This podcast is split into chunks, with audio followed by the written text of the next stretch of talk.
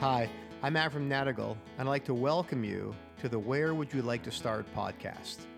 Here's my co author, Dr. David Freeman, on what gets in the way of our desire to bring change to ourselves and our relationships.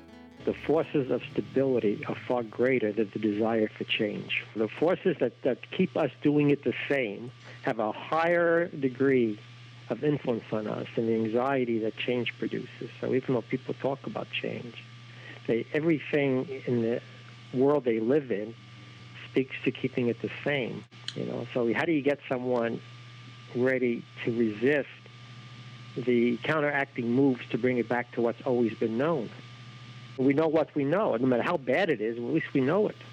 When I was a kid, I drew a lot of military tanks, American Shermans, German Tigers. I'd spend hours at the library recreating D-Day landings and other famous tank battles.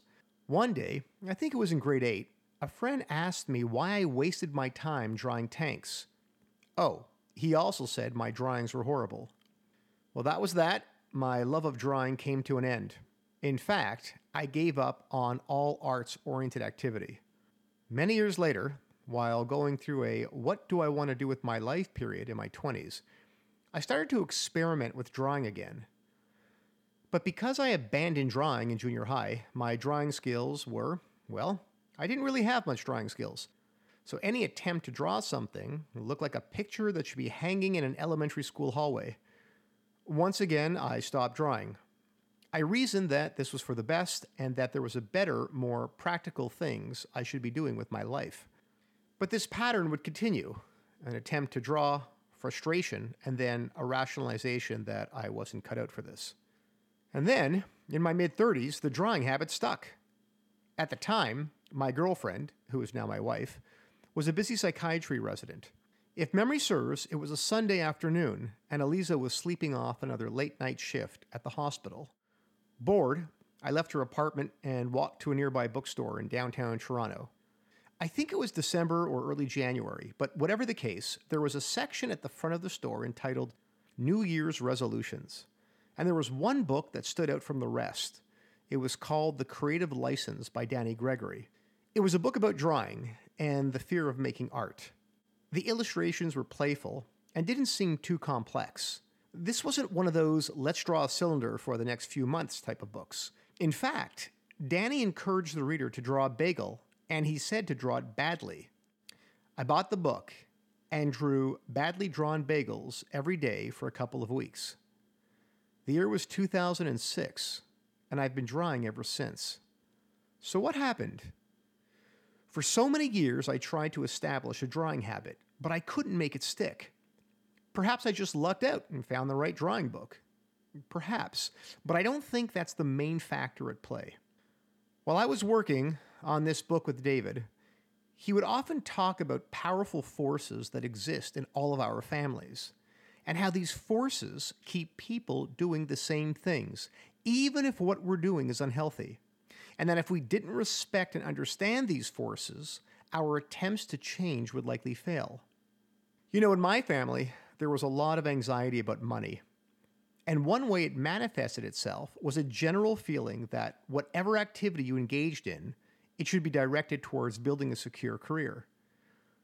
I understood this to mean that making art would be a waste of time and resources.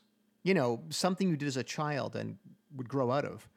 So even though the catalyst for abandoning drawing was my friend's criticism, I was programmed to walk away from making art subconsciously, I think the payoff would be a relatively calm relationship with my parents and possibly less stress at home.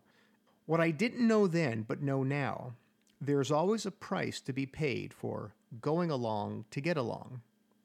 However, by the time I turned 30, I was living on my own and in my first serious relationship. I was less consumed by what my parents or family thought of my career or leisurely pursuits.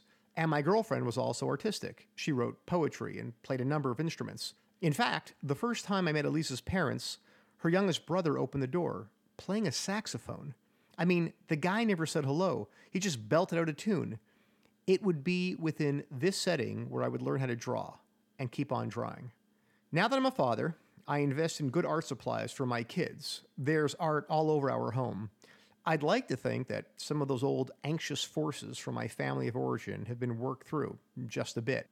But we'll have to wait and see. My kids are still very young. I'm curious to see what's going to happen should they continue to make art in their adolescence. So don't lose faith, all ye New Year's resolution people. While it is important to know that your attempts to change, whatever it is you're trying to change, will be met with counteracting forces, change is possible. You just have to endure some turbulence along the way. The soundbite that you heard at the beginning of the podcast was taken from my upcoming book called Where Would You Like to Start? A master therapist on beginning psychotherapy with families. It will be released in the winter of 2020. If you have any questions or suggestions about the podcast or book, please go to my website, nadigel.com, N A D I G E L.com, click contact, and send me an email. Thanks for listening.